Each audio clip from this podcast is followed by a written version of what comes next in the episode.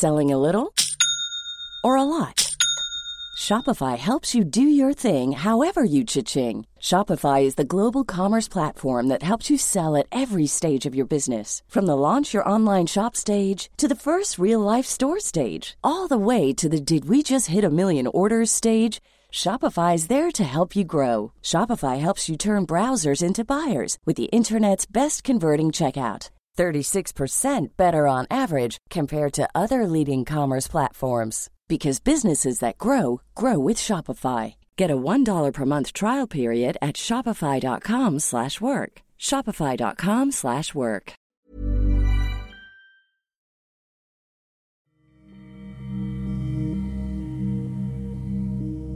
It's been three and a half years since the first cases of a novel coronavirus emerged in the city of Wuhan in central China.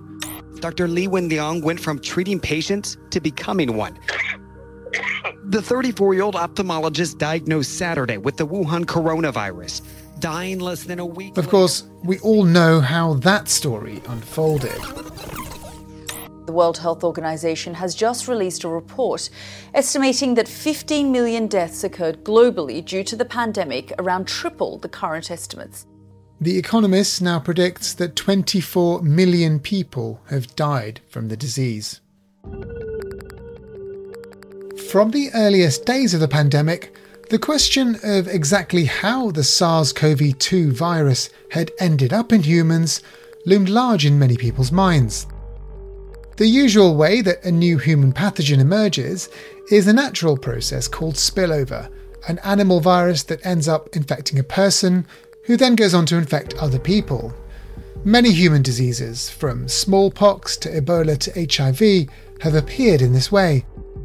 In the case of SARS CoV 2, the suspicion initially fell on bats, which carry a huge number of viruses.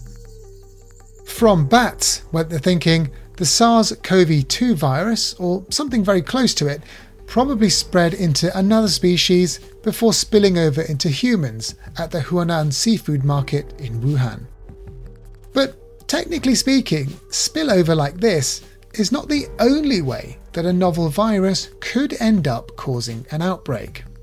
Have you seen anything at this point that gives you a high degree of confidence that the Wuhan Institute of Virology was the origin of this virus? Yes, I have. Yes, I have. The idea of a leak from a laboratory was widely regarded during the pandemic as a wild conspiracy theory, a way to just cast blame for the devastating pandemic onto China. But containment issues can crop up even in the best laboratories. Inadvertent leaks of hazardous biological materials, including viruses, are not unheard of. Add to that that the Wuhan Institute of Virology was known to be collecting and experimenting with coronaviruses in one of their labs. That set the stage for a huge, bitter, and ongoing fight. 为什么有这个谣言？一方面是因为武汉病毒所和 P 四实验室身处武汉， 别人那个联想。Why are there rumors? Because the Institute of Virology and P4 Laboratory are in Wuhan, people can't help but make associations, which I think is understandable. But it's bad when some are deliberately trying to mislead people. Deciding who's right is not trivial. Tracking the evolution and transmission of any virus is complicated. Mostly, the detective work requires speed and transparency, and Chinese officials have not been cooperative on that front. The latest twist in this story comes from the vast intelligence networks of the American government. The country will soon declassify all of its intelligence on what it knows and what it doesn't about the origins of the virus. It's unlikely that even that will contain any smoking guns on where the virus came from and how it first spread into people. So, where does all of that leave the scientific question of the origins of the pandemic? Will we, can we ever truly know? Hello and welcome to Babbage from The Economist. I'm Alok Jha, The Economist's science and technology editor. Today we'll explore the various hypotheses that underpin what should be a scientific question, but which has instead turned into a geopolitical battle. How can we use science rather than accusations and circumstantial evidence to uncover the true origin of COVID 19?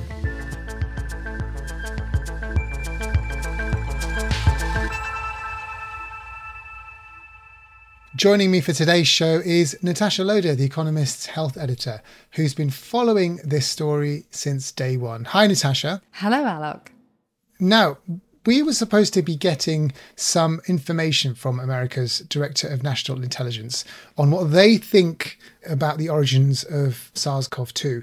We haven't got the information yet, but just give us some background. What is the information we're expecting? Well, the intelligence agencies in the US government have been looking into the origin for some time. And much of the findings that they have uncovered have been kept secret. Congress passed a bill about 90 days ago, which the president signed, and asked agencies to declassify their work on the origins, as much of it as they could.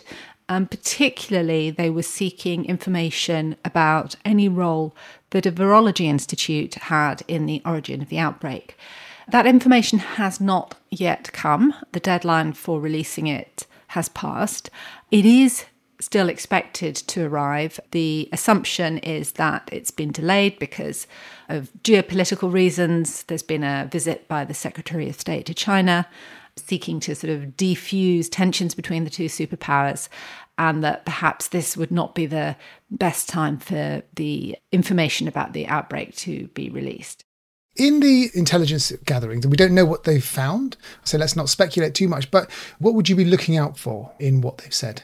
What I'm looking out for is any firm evidence that they've uncovered about the origin of the virus either way. There's been a lot of speculation. In fact, some names have been circulating in the media of virologists who work at the Institute saying that they got sick in the initial outbreak time, the issue with that sort of information is that when you say researchers at an Institute of Virology got sick, it's like, well, what did they get sick with?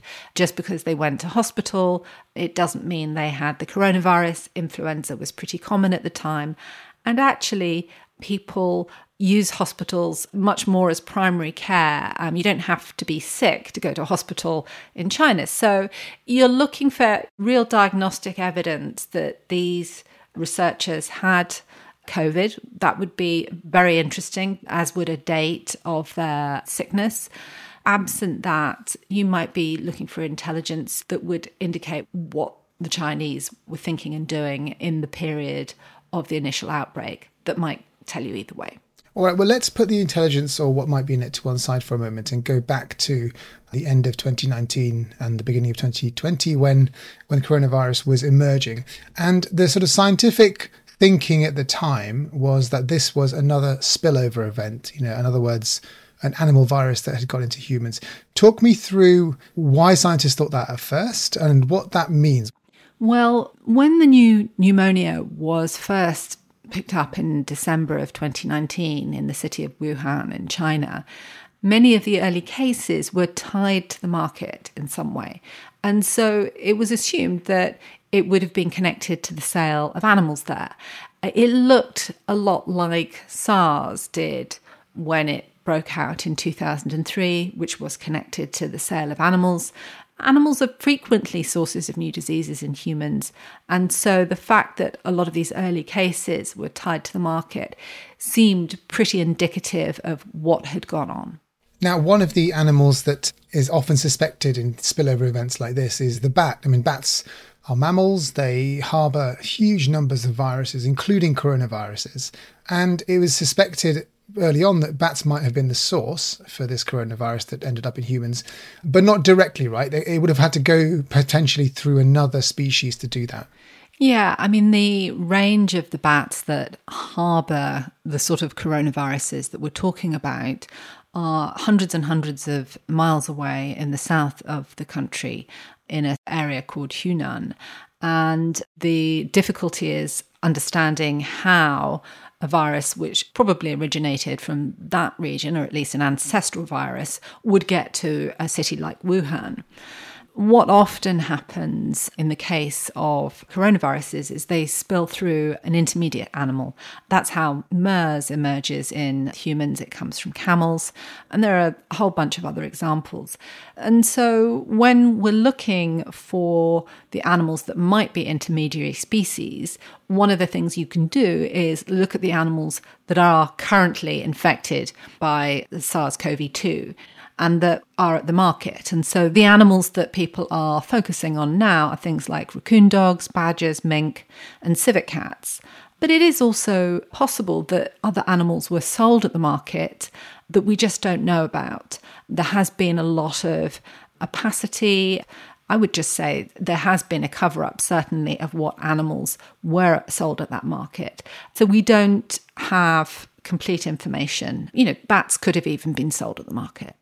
But of course, there are other ways that viruses could get into human populations. And one of those was raised quite early on, which is the idea of a laboratory working on novel coronaviruses collected from the wild, and that this coronavirus might have somehow leaked out into the human population. Talk to me about that. Where does that theory come from?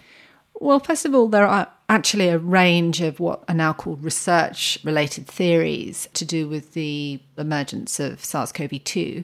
The most common speculation is simply that it came from people working on the genetic engineering of viruses at the Wuhan Institute of Virology. And speculation about this has circulated really since the start of the pandemic, probably because the Institute is a world leading centre for coronavirus research. But another way that the virus could have been released in Wuhan through a research related accident would have been through scientists who were just traveling to these remote regions to collect samples of bat viruses and coming back into the city. And that you know is potentially another interface between these viruses a long way away and the city of Wuhan just strip it down to basics, Natasha. What do we actually know? What's the, what does the reliable research show was going on in Wuhan in 2019 2020, from which we can then build other theories? Before I answer that, I'd just say that I don't think we can conclude on this program which of these two theories is more likely than the other. What we can say, though, is what the most authoritative scientific work published on the subject is. And that suggests quite strongly that the virus did originate at the market. They base this conclusion on three lines of evidence one is the geography, the fact that the early cases are centered around the market. The second one is the sale of animals that can actually be infected with SARS CoV 2 that was sold at this market. And the third one is about the evolutionary family tree of the viruses that were sampled, which point to there having been two spillovers within about a week of each other, something that is hard to explain in any other situation other than a market origin. I would say that there are some elements of it that are contested that may leave some wiggle room for a laboratory origin, but that's the state of the argument as it is at the moment. And to cut through the noise, I spoke to James Wood, an epidemiologist at the University of Cambridge, about how you do a scientific investigation to hunt for where a virus comes from. What we're dealing with in terms of our investigation of the origins of the pandemic are probabilities, not certainties. The problem with these retrospective investigations is that you rarely will find a smoking gun with someone's fingerprints on it. What you have to do, I think, is look at this in terms of the balance of probabilities and accept that there will be uncertainty with any answer that you come up with. Take me through the process of hunting for the origins of a new virus in humans. So, if you have a new infection in humans, it will be identified as new by comparing it to all other known infections that exist in, in humans. That identification increasingly is done not entirely, but to a very great extent based on the genetic code that characterizes viruses, which then can be compared to a huge international resource where the genetic sequences of all viruses are held in databases to see how similar or different it is. So, assuming that you have done that work and found your virus to be sufficiently different from anything else, then the next question that obviously arises is where did it come from? And there are two very obvious answers to that. The first is that it's been in humans and we've just never found it before. And the second is that it is a new virus that has come probably from another animal. And so you would then look very carefully to see where the virus was found and then start working very closely with those on the ground on both the human and animal side to think about the contacts and exposures of the early cases of this virus. And uh, once you've identified some of those close contacts, or likely transmission routes, then you can start thinking about either going to sample more human populations or other animal populations that are in the area that the virus has emerged. So, with SARS CoV 2, you have a collection of viruses from a wet market. What sorts of techniques have been used to work out more information about this outbreak? Uh, so, that's a really interesting question. And I think that it's worthwhile splitting the investigations into two separate parts. The first is where you will go back and look at all records, be they medical or public or media or social media records relating to people getting ill with the same signs of disease that you're interested in, where they were when they got ill, and trying to find out as much about those people as you can. And so, in the case of SARS CoV 2, they were pretty much all focused in one particular part of Wuhan City in China. If you look at SARS CoV 1, those first cases in China came from people over a long period who had been in contact with palm civets that were being widely traded across southern China and may have come from the farms where they were being bred. And that was seeding infection over many months into the human population. So then, in the case of an emerging epidemic such as that in Wuhan in, in December 2019 or into January 2020, then it's really important to go into the areas where the infection appears to be emerging and start sampling from both people, animals, and the environment to see what you can find there. And with the Wuhan market, unfortunately, we don't have samples from animals. We just have environmental swabs of surfaces, and we have genetic sequences of people who got sick in December of that year. That's allowed us, hasn't it, to do something called a phylogenetic analysis and look at the emergence time of the virus. Can you tell us a little bit about how that works? That's absolutely correct. So, effectively, these are family trees for viruses. And so, just as you can sequence us and see if we're siblings or first cousins or, or parents and so on, you can do something very similar using this phylogenetic approach with viruses. And that has been done for the samples collected from the Wuhan market.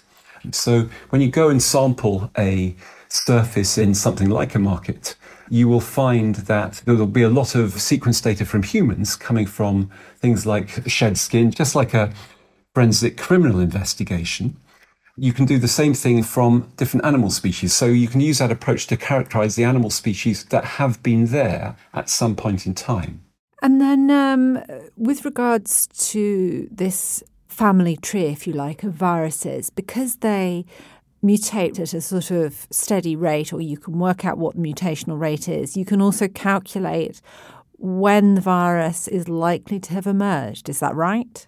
That's absolutely correct. Yes. So, as part of this family tree dating, you can see how far apart they are. Now, for us, when we're looking at family trees, we're talking about uh, parents and their children or grandparents and so on. For a virus where there's a more continuous divergence from the parent, where they're gradually mutating away from what they started from. As you say, if you do enough sequencing, you can work out the speed at which that virus is mutating.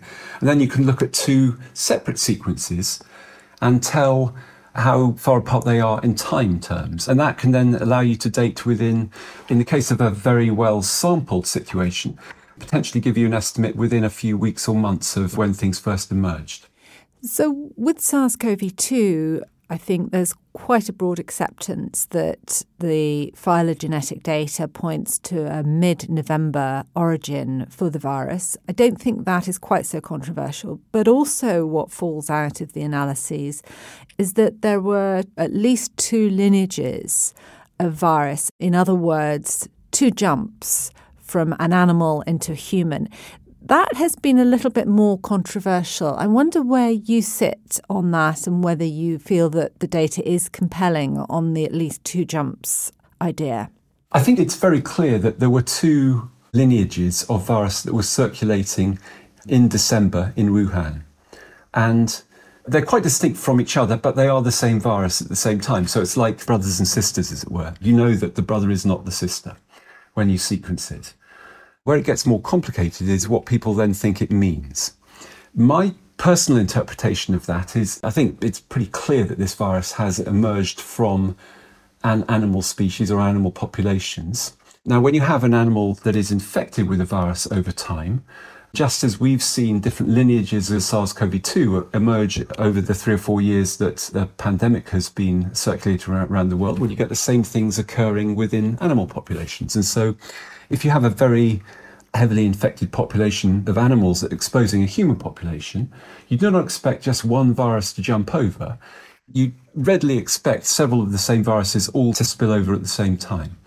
And I think that the most likely explanation is that a heavily infected population was in contact with humans in Wuhan and it spilled over into humans on more than one occasion, which is why you've ended up with two virus families, as it were, circulating. And then the one that took off better, because it evidently had some transmission advantages compared to the other one, is the one that, that then developed into the sort of prototype SARS CoV 2 that then caused the, the global pandemic that we saw spreading so much in 2020. What sort of evidence might we find that would answer this one way or the other? Well, if you're looking at the time and you have unfettered, unlimited access to sampling everything, you go and sample everything and you go including back to the sources of where these animals that were being traded in Wuhan are coming from. And you do that in a timely way and you go on looking until you find the source of this. Unfortunately, three, four years later, all of the trails will have gone cold. And so that's where I think that we've got to be very circumspect about thinking that we are ever going to know with any degree of confidence where this actual virus came from. Is there a risk that in this whole story over the last two, three years, you know, virologists who've poured their life work into better understanding viruses have really come out of this looking like villains rather than heroes. I think that the politicization of the debate around the origins of this virus and how it transmits is really most unfortunate and it doesn't help good science. And very importantly, I don't think it helps our ability to try and prevent these things happening in the future.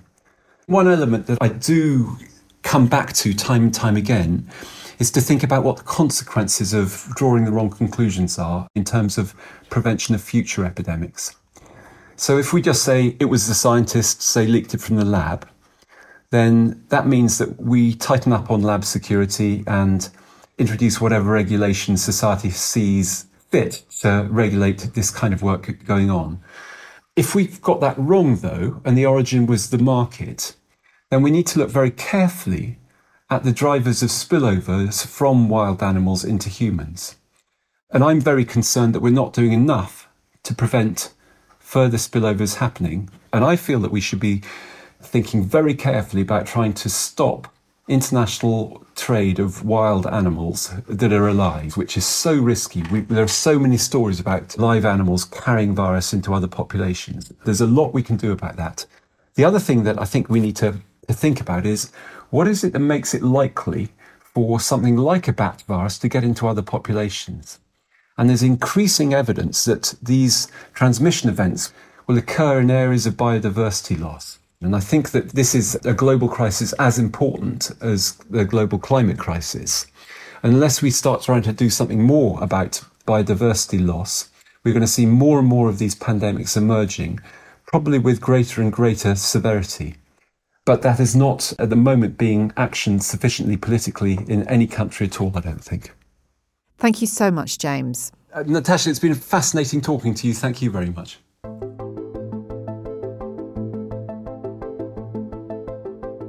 We'll be back with Natasha in just a moment to explore further the lab leak side of the investigation. But first, we've got a favour to ask. If you've filled in one of our listener surveys before, thank you very much. All of this data is helping us to make all of the podcasts from The Economist as satisfying as possible. This week, we're launching a new follow up survey to continue this work. Please do take a few minutes to let us know what you think of all of our shows. Just go to economist.com slash podcast survey. The link is in the show notes. Thank you once again. Coming up, even if COVID 19 didn't come from a lab, the next pandemic might. So, what lessons can we learn now to ensure that that doesn't happen?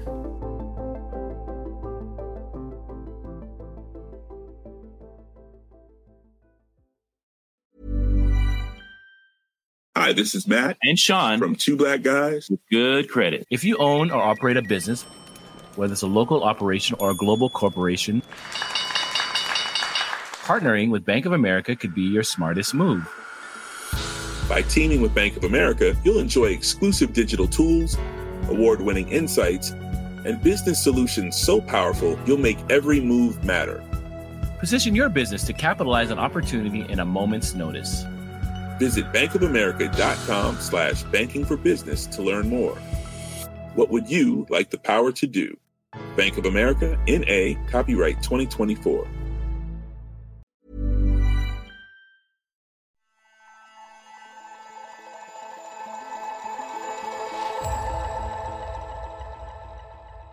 Today on Babbage, we're looking at the investigations into the origins of COVID 19. Whether or not the pandemic did come from a lab, the story of COVID 19 has undeniably emphasized the importance of biosafety and biosecurity, especially in research settings. I'm back now with Natasha Loder, The Economist's health editor. Now, Natasha, we've talked about the zoonotic transfer idea, the sort of natural origins of COVID so far. Talk me through the lab leak hypothesis. What do people mean when they say that? Well, the lab leak hypothesis is a collection of ideas centered around the virology work that was being undertaken in the city of Wuhan. There is the Wuhan Institute of Virology, but there's also a Wuhan Centers for Disease Control, which is located quite close to the Huanan market. One idea is that they were engineering viruses. Just, just explain, Natasha, why a virus institute would be genetically engineering viruses. What's the purpose of that? Well, that's been a huge and interesting debate. There are lots of reasons that you would tinker with viruses. Good ones might be to create vaccines. Interesting ones would be because you want to find out which viruses are risky in terms of potential emergence in humans. And so the idea being that you mix and match bits of coronaviruses that might mix and match naturally in nature, and then you might give this experimentally to animals and see how many of them die, and then work out how pathogenic the virus is, for example. Or even developing some kind of bioweapon on the military side of things, some kind of classified work.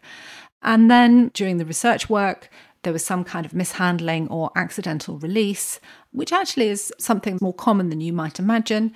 And also, there's this issue that over the last few years, it's become apparent that some of the work that was being conducted at the Institute was done at biosafety levels which are not thought to be sufficiently stringent. A lot of the controversy that people have been talking about mention the terms gain of function research. Just talk to me about what that is. Well, this is where you engineer a virus and it becomes more dangerous, more pathogenic to the research animals that you're testing it on. And when you engineer in these sorts of properties, it's known as gain of function research. That term, though, is used quite widely. Some use it broadly to mean any change in the function of a virus. But this sort of research has certainly now become a lot more controversial. And we talk about these ideas of genetically engineering viruses as if we're sure they're happening. Do we know that they're happening? Yeah, I mean, there are lots of published papers showing that the Institute of Virology was genetically engineering viruses. They were engaged in a lot of coronavirus research. In fact, labs around the world are doing coronavirus research. Obviously, if there was, you know, secret military work, we've no way of knowing. And that's where perhaps some of this becomes a little bit more conspiratorial, although I hesitate to use the word conspiracy theory But it is conceivable that there was undisclosed work going on or even unpublished work. I mean, you have to remember that scientists don't publish things immediately. It may be they were working on genetic engineering project that hadn't been published with viruses that hadn't been yet disclosed. So these are things that we can't know. How could we tell if we found a virus that it might have been engineered? Well, if the virus has been engineered a particular way and has left marks on it of the sort of cutting and pasting, then yes, you can. But it's also possible to engineer viruses invisibly. So, this has left a sort of huge uncertainty in the minds of researchers. Initially, some people looked at SARS CoV 2 and said, this looks like it's been engineered. There is a particular site called the furin cleavage site that seemed to be unusual that allows this particular virus to be much more infectious and transmissible in humans. And you don't normally see that in these viruses? Well, it's one of the curiosities about SARS CoV 2. It has this sequence, and all of its close relatives have nothing of the kind. And so it sort of sticks out like a sore thumb. But what we also know about these viruses is they chop and change genetic material between each other quite frequently. So it's quite easy to imagine that it could have acquired this site in many ways. So it's not definitive evidence of genetic engineering. But we really don't know what happened in the lab.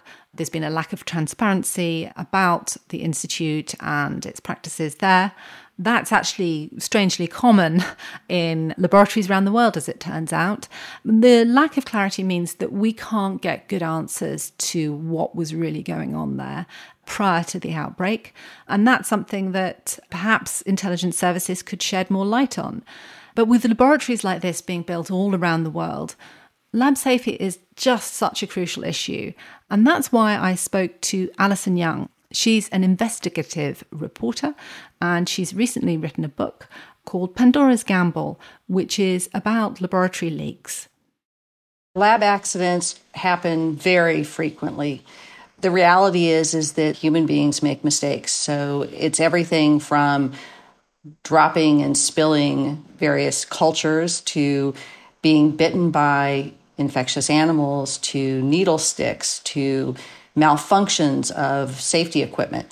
Not all of those accidents, however, result in infections. But one of the biggest issues in this area is there is nobody who is tracking how often laboratory accidents occur.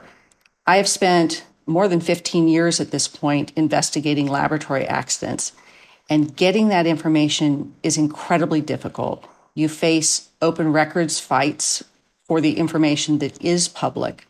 And there has been a long history of laboratories that when accidents occur, that information is kept secret. What's motivating that secrecy?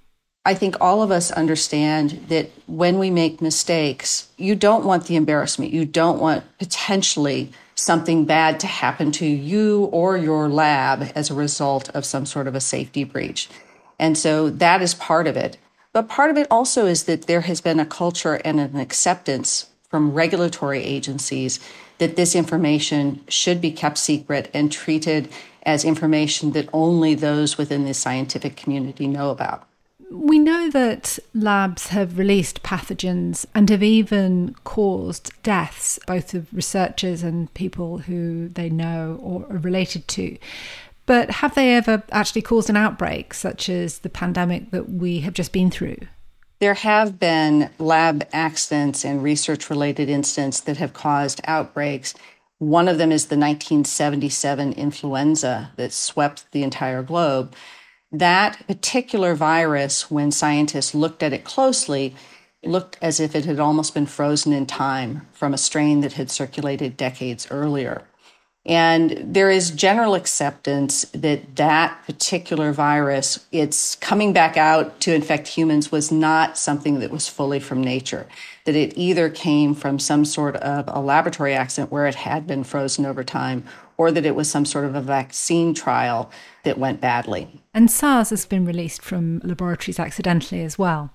Correct. The first SARS virus, after that outbreak was brought under control through intensive public health measures, that SARS virus escaped from labs at least four times in multiple countries, threatening to reignite that epidemic all over again.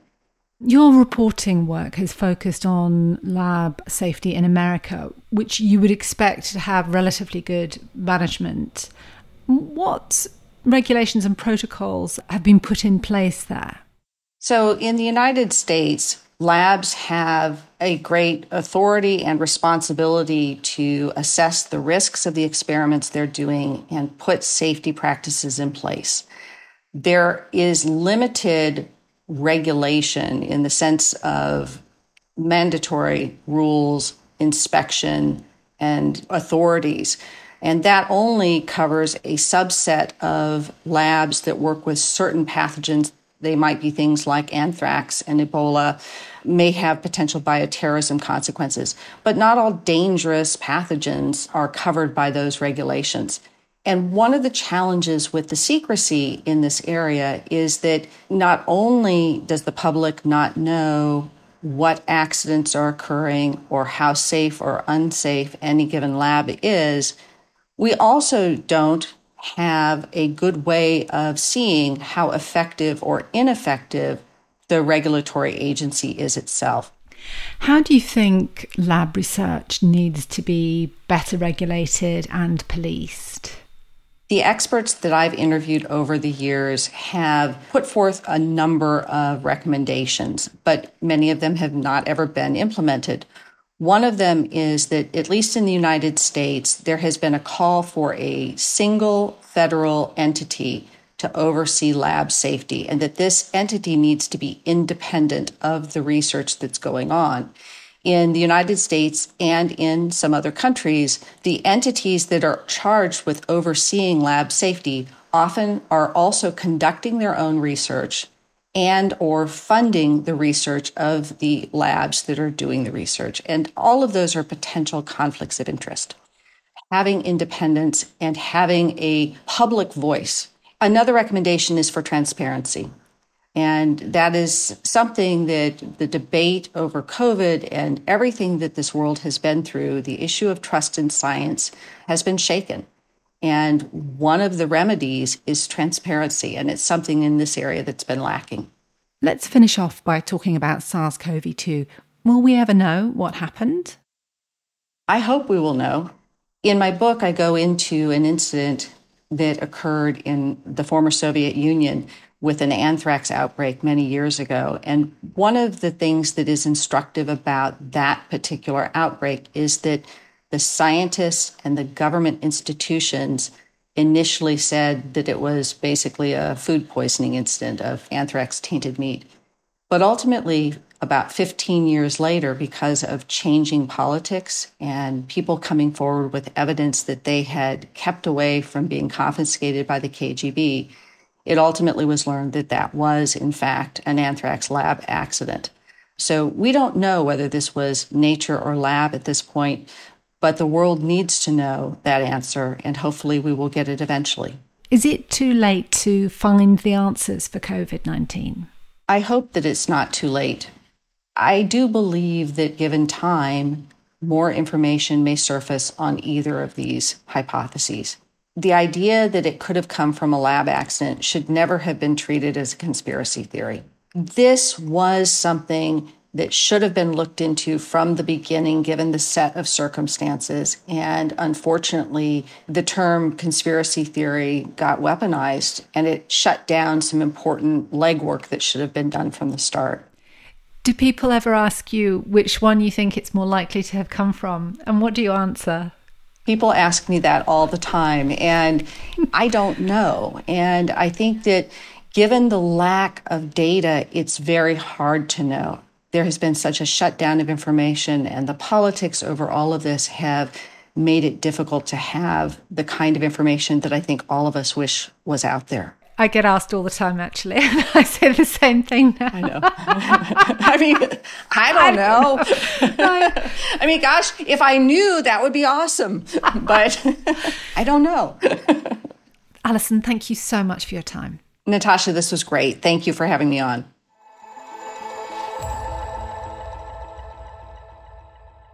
Thanks, Natasha. That was really interesting. Now, just following up on what Alison was saying, to what extent do you think that the investigations into the origins of the pandemic will do anything to change the ways that labs are regulated and kept safe in future? Well, they have to. We're entering an era of synthetic biology. We've got high risk labs being built all around the world, some of which we know very little about. And the oversight of these labs in different countries is very fragmented. And as we've heard, there's a great lack of transparency. We have to sort this out. One of the lessons we need to learn from this is that even if COVID 19 did not come from the Wuhan Institute of Virology it very easily could have done. And we need to take that lesson on board. It's such an important message. Now, one of the other ways to make sure that pandemics and, and outbreaks don't happen in the future is, of course, to limit the human interactions with wild animals as well, especially in places like wet markets where we know spillovers have happened before. Do you think that there might be some regulation or thinking about that, uh, the, the kinds of things that James mentioned earlier? Lots of people are thinking about this problem. It's a really, really difficult one to solve. The sale of wild animals is really big business. They've struggled over many years to make it safe. And this is, I think, one of the reasons why this debate about the origin of COVID has become quite polarized is that the two sides of this are equally convinced that the lesson that needs to be drawn from this episode is their lesson that it's the risk of viruses spilling over from wildlife on the one hand, or the risk of research work in the laboratory. And we need to kind of step back from that and just basically say, look, both of these things are equally and definitively very important and need to be solved for a safer future. Well, I mean, let's think about the future then. Is there any hope that the investigation into the origins of SARS CoV 2 will become a scientific endeavor? I mean, it normally is, isn't it, to find the origins of viruses? You've alluded to the fact that this has become much more political.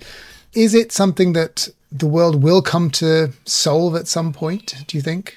The problem is there's been so much secrecy and so many cover ups related to the early origin of this virus that information from the intelligence services has become very salient to this discussion. It's not a situation that one would choose to find oneself in.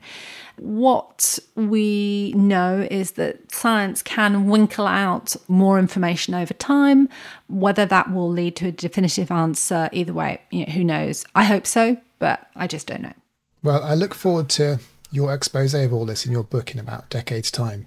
I think that uh, that's when we'll know, surely. Uh, that sounds like uh, a thankless task.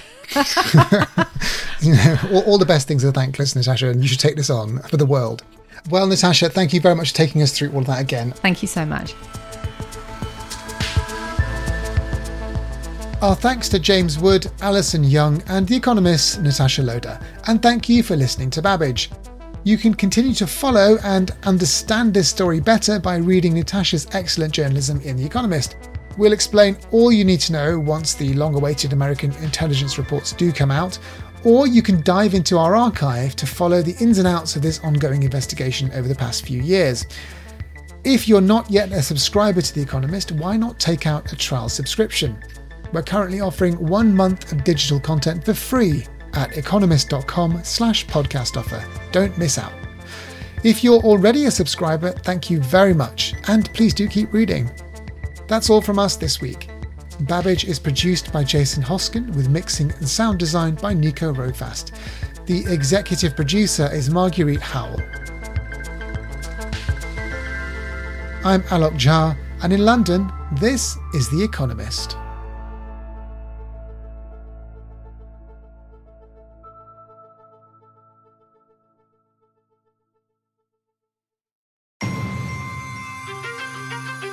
How can companies get value from virtual worlds and digital twins? Register now for Economist Impact's Enterprise Metaverse Summit, taking place next week, June 28th and 29th in London, and virtual, of course. You'll learn about the opportunities to power business with immersive experiences. And as a Babbage listener, enjoy 20% off with the code ECON20. So sign up now at enterprisemetaversesummit.economist.com.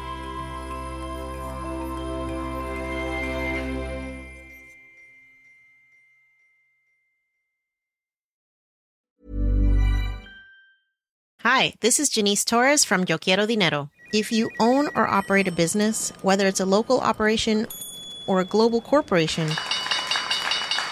partnering with Bank of America could be your smartest move. By teaming with Bank of America, you'll enjoy exclusive digital tools, award winning insights, and business solutions so powerful you'll make every move matter. Position your business to capitalize on opportunity in a moment's notice. Visit bankofamerica.com slash banking for business to learn more. What would you like the power to do? Bank of America NA, copyright 2024.